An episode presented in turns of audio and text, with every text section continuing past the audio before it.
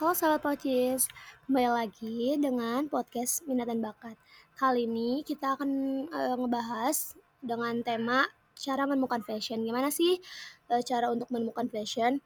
Nah, sebelumnya perkenalkan nama aku Deviana. Kali ini aku bakal sharing-sharing sedikit tentang cara-cara untuk menemukan fashion. Nah, yang pertama, nah yang perlu kita tahu itu apa sih passion? Passion itu perasaan semangat, antusiasme, atau gairah tekad, keyakinan, dan tekad kita terhadap sesuatu hal. Nah, jika teman-teman telah memiliki passion dalam bidang tertentu, akan lebih mudah untuk mencapai tujuan yang teman-teman inginkan. Nah, terus adanya passion di diri teman-teman itu, uh, kita kalau misalkan ngejalanin sesuatu kegiatan, entah yang berhubungan dengan pendidikan, pekerjaan, atau hobi, itu tuh dapat membuat seseorang tetap termotivasi dan lebih mampu bertahan dalam masa-masa sulitnya. Misalnya, ketika teman-teman memiliki fashion di bidang olahraga sepeda, nah teman-teman terlihat sangat suka gitu sama olahraga te sepeda tersebut gitu. Nah, terus teman-teman tuh bakal terus berlatih sepanjang waktu agar mampu mengendarai sepeda dengan andal. Nah, e, terus teman-teman juga nggak akan takut untuk melewati halangan rintangan yang ada di jalan ketika bersepeda karena adanya passion di dalam dirinya. Yuk langsung aja, gimana sih? Lalu kita bagaimana gitu cara menemukan fashion? Apakah hanya untuk hanya diukur dari perasaan suka saja sehingga suatu hal bisa dianggap sebagai passion bagi teman-teman? Nah, untuk itu yuk kita simak ya penjelasannya. Yang pertama, untuk menemukan passion itu dengan temukan minat dan da minat dalam diri. Nah, hal pertama yang bisa teman-teman lakukan dalam menemukan passion yaitu cobalah untuk menemukan minat atau suatu hal kesukaan dari dalam diri, misalnya fotografi, menggambar, atau yang lainnya. Jika teman-teman sudah menemukan salah satunya, cobalah untuk mengembangkannya sehingga dapat menguasai suatu bidang tersebut. Dengan memahami kemampuan yang paling menonjol dalam diri, teman-teman dapat e, menemukan fashion lebih mudah gitu. Nah, yang kedua ada pikirkan hal apa yang paling membahagiakan nih.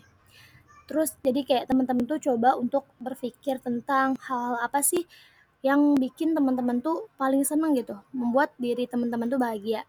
Nah, dengan cara itulah passion dapat ditemukan dengan mudah. Berpegang teguhlah dengan hal itu dan jangan menyerah ketika orang lain meremehkan atau menentang passion teman-teman karena kebahagiaan diri kita lah yang menentukannya gitu. Nah, yang ketiga ada perhatikanlah kegiatan apa yang rela dilakukan selama berjam-jam. Jadi kayak teman-teman tuh e, rela ngelakuin hal tuh berjam-jam gitu. Jadi kayak seneng aja kalau ngelakuin hal itu.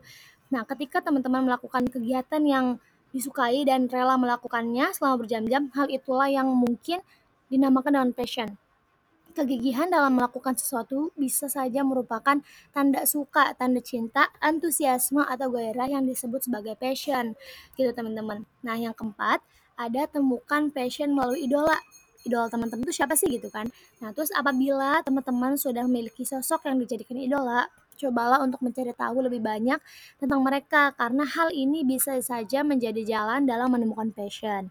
Nah, lihatlah gimana sih uh, uh, idola-idola teman-teman tuh bisa mencapai posisi mereka saat ini dan apakah mereka merasa telah menemukan minat mereka gitu. Semakin banyak kemungkinan yang ditemukan dari idola teman-teman, semakin besar juga kemungkinan untuk mempelajari cara untuk menemukan minat atau passion. Nah, yang kelima itu ada cari keunikan dalam diri. Jadi kayak apa sih yang unik dari teman dari diri teman-teman? Keunikan atau sesuatu yang berbeda dalam diri sering kali membuat teman-teman minder dengan orang lain gitu. Namun coba nih mulai saat ini coba berhentiin hal yang hal yang tersebut gitu negatif hal-hal negatif tersebut fokus sama diri teman-teman dengan memahami diri teman-teman seperti melalui keunikannya, teman-teman mungkin akan lebih mudah dalam menemukan passion. Nah, yang keenam adalah lakukan riset sebanyak mungkin.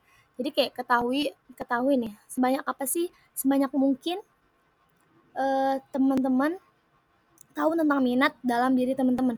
Bagaimanapun lakukan lebih banyak riset atau penelitian gitu. Jadi kayak sebanyak apa sih minat teman minat teman-teman dalam sesuatu bidang gitu.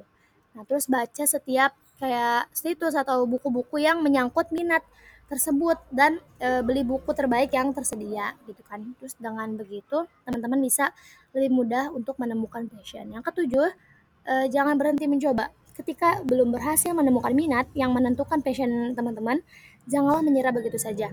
Terus mencoba hingga menemukan apa minat paling besar teman-teman yang ada dalam diri teman-teman.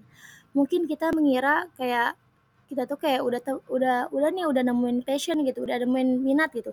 Tapi terus beberapa bulan kemudian teman-teman merasa bahwa minat itu bukanlah hal yang diinginkan sebenarnya. Maka e, mulailah dari awal lagi dan temukan minat baru. Mungkin ada lebih ada yang lebih dari satu gairah dalam hidup teman-teman. Jadi jelajahi semua kemungkinannya ya. Nah, terus yang kedelapan ada bersikaplah antusias dalam segala hal. Sangat mudah untuk teman-teman merasa pesimis ketika perlu menyelesaikan aktivitas yang uh, teman-teman takuti. Tetapi itu hanya akan menempatkan teman-teman pada pola pikir yang negatif. Ketika melakukan sesuatu yang tidak suka, uh, sebaiknya anggaplah sebagai apa ya kesempatan untuk belajar dengan pikiran yang terbuka gitu.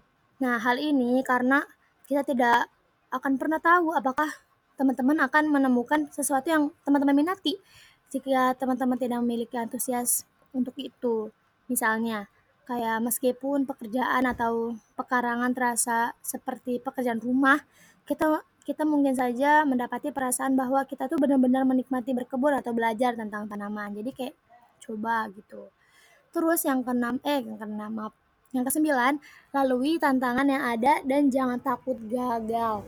Nah, akan ada beberapa jebakan saat kita semakin mendalami minat, tetapi jangan biarkan hal itu membuat diri kita terputus uh, dan um, mulai berputus asa. Meskipun secara alami mungkin teman-teman tidak pandai dalam sesuatu yang disukai.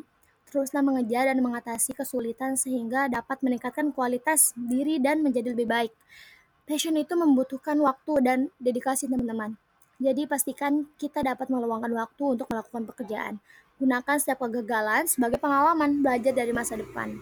Eh, belajar di masa depan. Maaf. Walau penting untuk bertahan, penting juga untuk mengetahui kapan harus berhenti mengejar sesuatu.